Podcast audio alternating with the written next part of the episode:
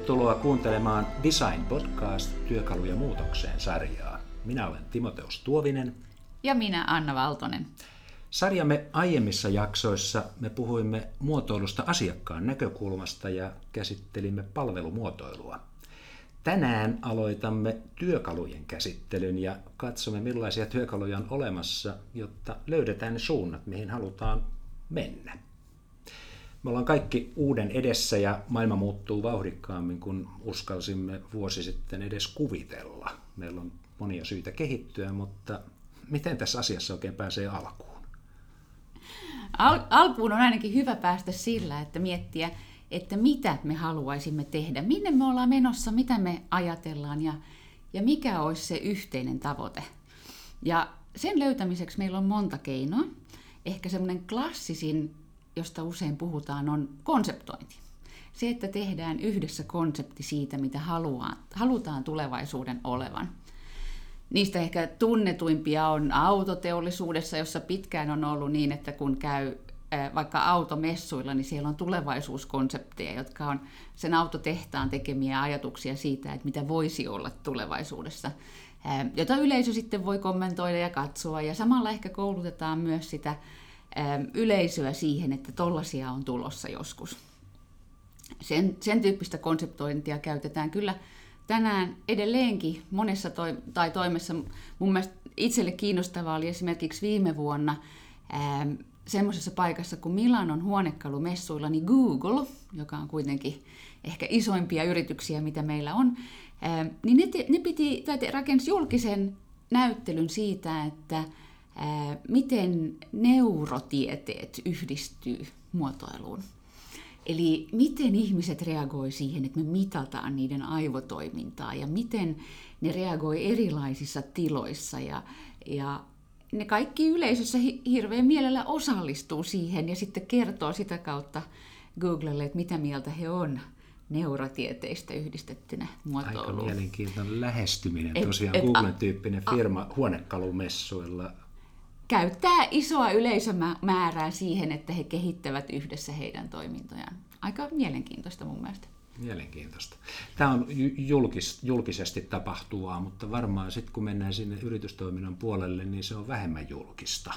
Joo, totta kai. Isoin osa tästä konseptointityöstä tapahtuu yritysten sisällä. Ja, ja siellähän se on helposti sitä kaikkein eniten vartioitua tietoa, sitä jota vähiten halutaan, että kukaan muu pääsee siihen käsiksi. Ja silloin sen tarkoituksena on usein avata sitä strategista keskustelua siitä, että mitä me halutaan itse yrityksenä tai organisaationa. Eli kun me luodaan konsepti jostain, joku yhteinen keino tai näkemys siitä, että tota se voisi olla se tulevaisuus, niin hirveän paljon nopeammin päästään siihen, että että kaikki voi olla mieltä, että onko tämä hyvä idea vai onko tämä ihan hirveän huono idea. Sekin on hyvä tulos, koska silloin me päästään nopeammin eteenpäin siinä, että mitä me oikeasti halutaan.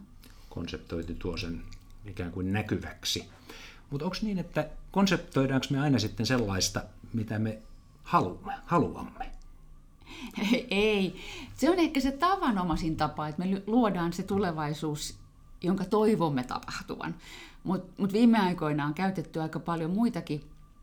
Englanniksi on termi, jonka, josta puhutaan speculative designista, eli spekuloidaan konseptoinnilla. Se, konseptoidaan sellaisia asioita, joita me ei todellakaan haluta tapahtuvan, mutta joiden kautta me saadaan se keskustelu syntymään nopeammin. Eli niistä klassinen esimerkki on tai tuolta teorian puolelta on semmoiset kuin Anthony Dunn ja Fiona Raby, jotka kirjoitti kirjankin, jonka nimi on Speculative Design. Ne teki muun muassa, ne yritti avata sitä keskustelua siitä, että maailmassa ei riitä ruoantuotanto meille kaikille ihmisille, jonka takia ihmisten pitäisi saada eläimien ominaisuuksia. Ja sen takia ne kehitti konseptisarjan, jossa ihmiset sai varapötsin tai muita eläimien ominaisuuksia, jotta vähän huonompikin ruoka kelpaisi. Eikä heidän tarkoituksena ollut tehdä niitä tuotteita, vaan, vaan herättää sitä keskustelua, että et mikä on meidän maapallon kantokyky. Joo, ja se tekee siitä tulevaisuudesta hahmotettavamman. Eli toinen hyvä esimerkki oli Se oli Near Future Laboratory, joka teki sen, mutta ne, te, ne halus kuvata tulevaisuuden maailmaa. Ne teki uuden pizzamenun, kuvitellaan, että no mitä ihmettä sillä pizzamenulla nyt on tulevaisuuden kanssa, mutta kun sitä rupeaa vähän tarkemmin katsomaan, niin ymmärtää, että a, toimitus tapahtuukin näin, koska maailmassa esimerkiksi tulevaisuudessa niin autoilu ei olekaan suosiossa, vaan sulla on muita toimituskeinoja, ja a, tietyt elintarvikkeet voi olla hankalempia saada, koska kehitys on mennyt tiettyyn suuntaan, ja tietyt ruokatottumukset on voinut muuttua ja niin, niin edelleen, mutta kun me saadaan joku hyvin arkinen konsepti, niin kuin ruokalista, niin me aletaankin ymmärtää, että jaa, että okei, että jos maailma olisi muuttunut, niin tältä se näyttäisi. Ja sitten meidän oma mielikuvitus lähtee liikkeelle, että okei, no mutta sitten tämä voisi tarkoittaa tota tai mitä.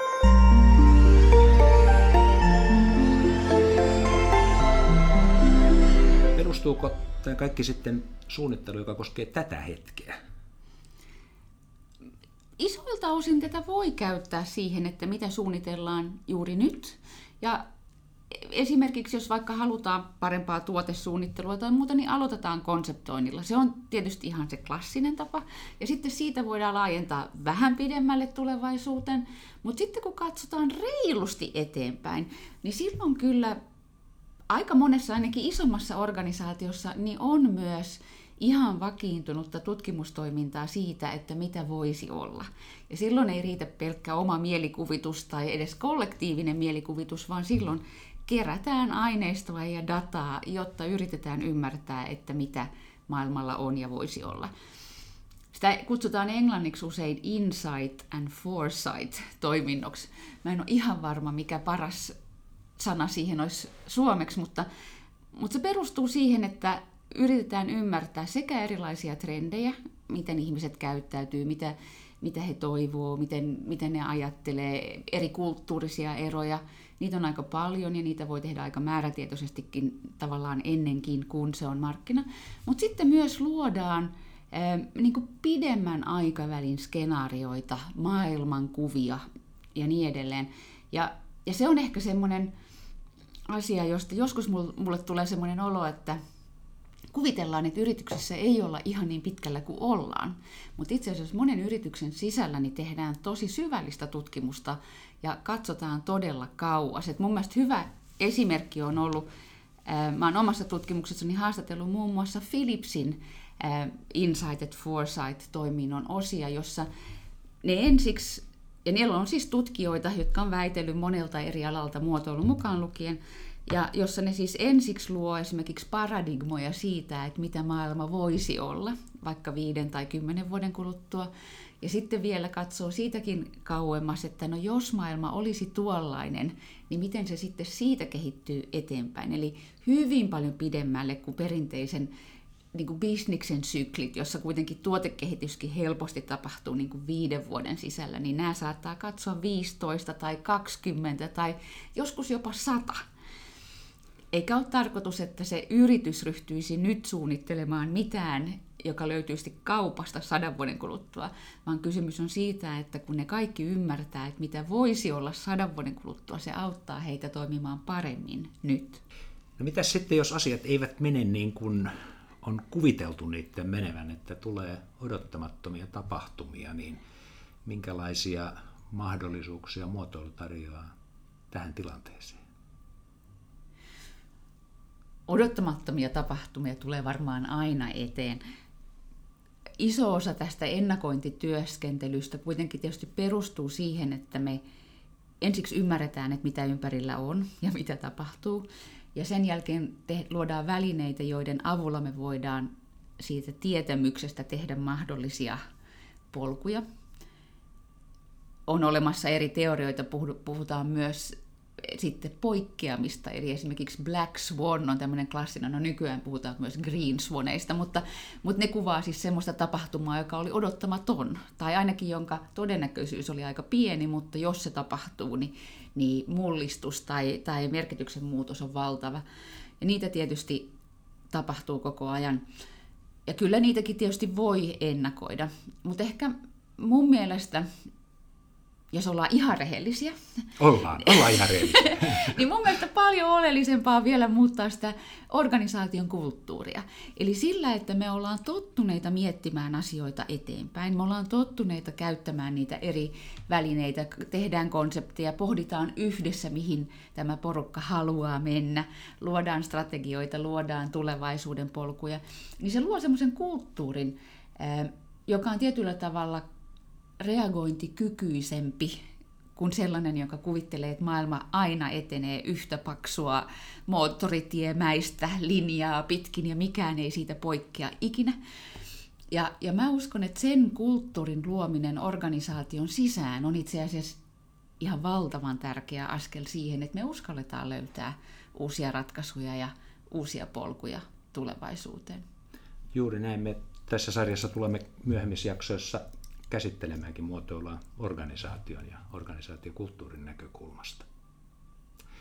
Tässä tämänkertainen Design Podcast Työkaluja muutokseen sarjamme jakso.